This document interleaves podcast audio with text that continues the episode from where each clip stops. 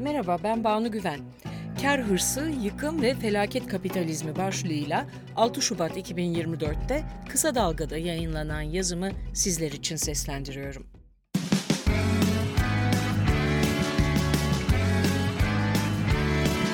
Kulağınız bizde olsun. Kısa Dalga Podcast. Recep Tayyip Erdoğan Hatay'da bir gerçeği şu anda söylüyorum.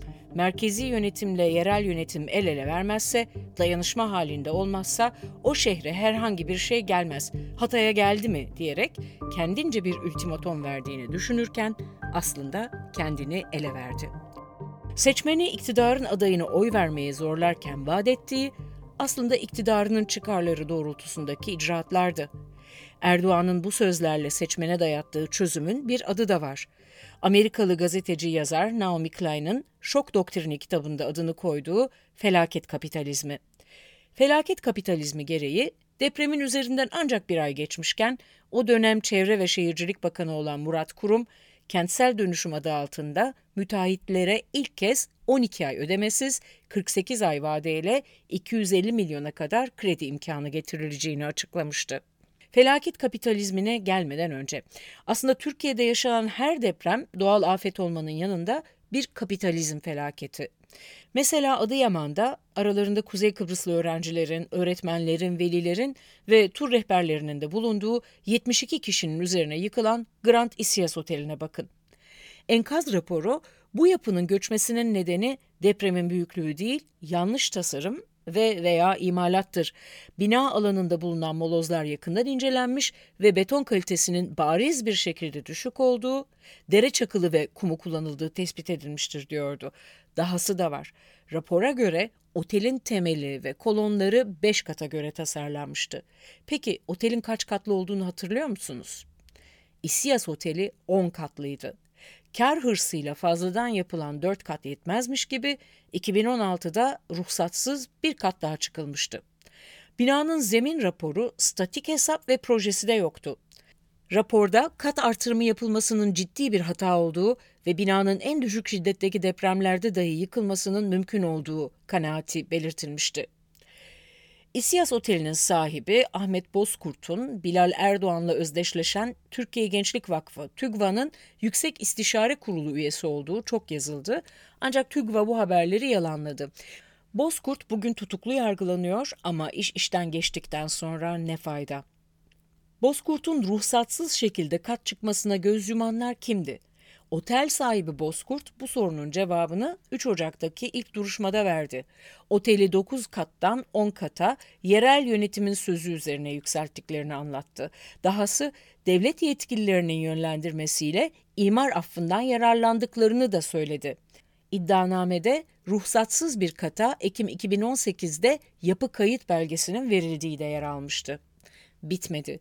Bozkurt Kültür ve Turizm Bakanlığı'ndan 2018'de 1 milyon 115 bin euro tutarında yenilenme kredisi almış, İSİAS Oteli o zaman da bakanlık tarafından denetlenmişti. Bozkurt'un damadının kardeşi yani dünürü olan Mehmet Nuri Ersoy o dönemde Kültür ve Turizm Bakanı koltuğunda mıydı?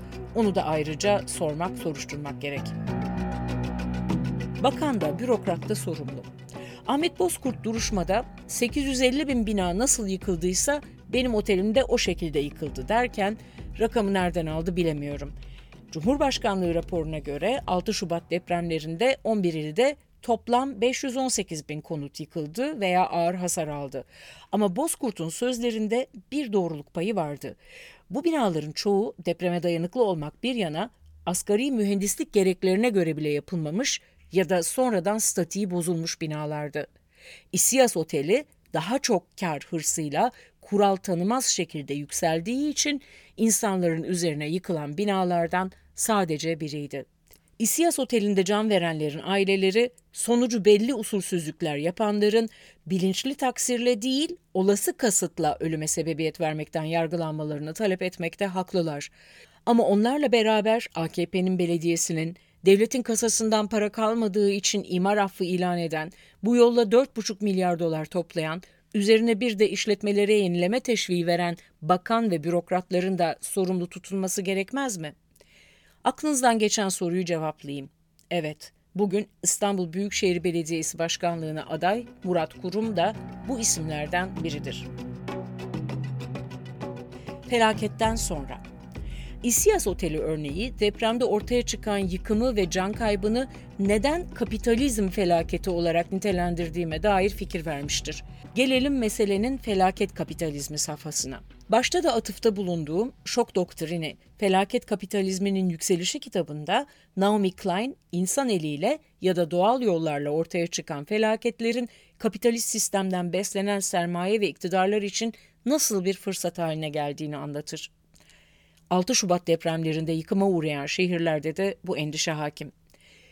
Mülksüzleştirilme endişesini en çok Hataylılar yaşıyor. Çünkü Hatay'ın kadim merkezi yerleşim yeri olup olmadığına bakılmaksızın Çevre Şehircilik ve İklim Değişikliği Bakanlığı ve Kentsel Dönüşüm Başkanlığı eliyle kısmen riskli alan, kısmen rezerv alanı olarak ilan edildi. Yani gasp edildi. Bu kararlarla şehrin 514 hektarlık alanının yetkisi yerel yönetimden Kentsel Dönüşüm Başkanlığı'na geçti. Hatay Barosu rezerv yapı alanı ilan edilen Defne ve Antakya ilçelerini kapsayan 207 hektarlık bölgede yaklaşık 50 bin kişinin evsiz kalabileceği görüşünde. Hatay Akademik Meslek Odaları Koordinasyon Kurulu HAMOK'ta mülksüzleştirme tehlikesine dikkat çekiyor. Hatay'ın merkezinden olanlar 15-20 kilometre uzaklıkta dağ eteğinde yapılması uygun görülen afet konutlarında değil, ait oldukları çevrede oturmak istiyorlar. Beklentileri evlerinin yerine sosyal devlet anlayışıyla bedelsiz olarak yerleşecekleri konutlar inşa edilmesi. Bunun yerine Hatay'da merkezi yönetimin kararları doğrultusunda iş bölümleri yapıldı bile.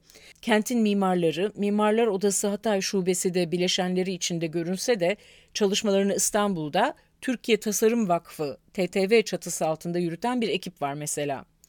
Mimarların başını çektiği bu ekip TTV Hatay Tasarım ve Planlama İşbirliği Grubu adı altında Antakya, Kırıkhan, Defne ve Samandağ ilçelerinin merkezlerini yeniden inşa etmek için projeler üretiyor. Meşhur Kalyon İnşaat'ın sahibi Cemal Kalyoncu'nun oğlu Mehmet Kalyoncu'nun kurduğu Türkiye Tasarım Vakfı'nın koordinatörlüğünde ciddi bir çalışma sürüyor. Ancak bu çalışmalarda mülkiyet hakkı meselesine dair bir şey söylemiyor. Halk buluşmalarında gösterilen projelerde gördüğüm kadarıyla mülkiyet meselesine dair bir çözüm ya da Hatay'a ait bir kimlik taşımıyor. Şehre dair araştırmalar, fikir alışverişleri yapılsa da oraya hayat veren insanlar yokmuş gibi bir süreç hızla işliyor. Hatay Barosu Hukuk ve Çevre Komisyonu üyesi Ecevit Alkan durumu Yeşil Gazete'de Antakya'ya sermaye girdi ve yeni kurulan kent sermayenin isteğine göre dizayn ediliyor. Kültür yok olmuş, insanlar evlerini mahallelerini bırakmak istemiyormuş, bunlar sermayenin umrunda değil diyerek özetlemişti. İnsanların mahallelerini bırakmak istememeleri bu iktidarın da umrunda değil. Kapitalizm, felaket ve fırsat döngüsü kırılmadıkça bu senaryoyu tekrar tekrar göreceğiz. İstanbul için yazılacak senaryo ise emin olun daha büyük olacak.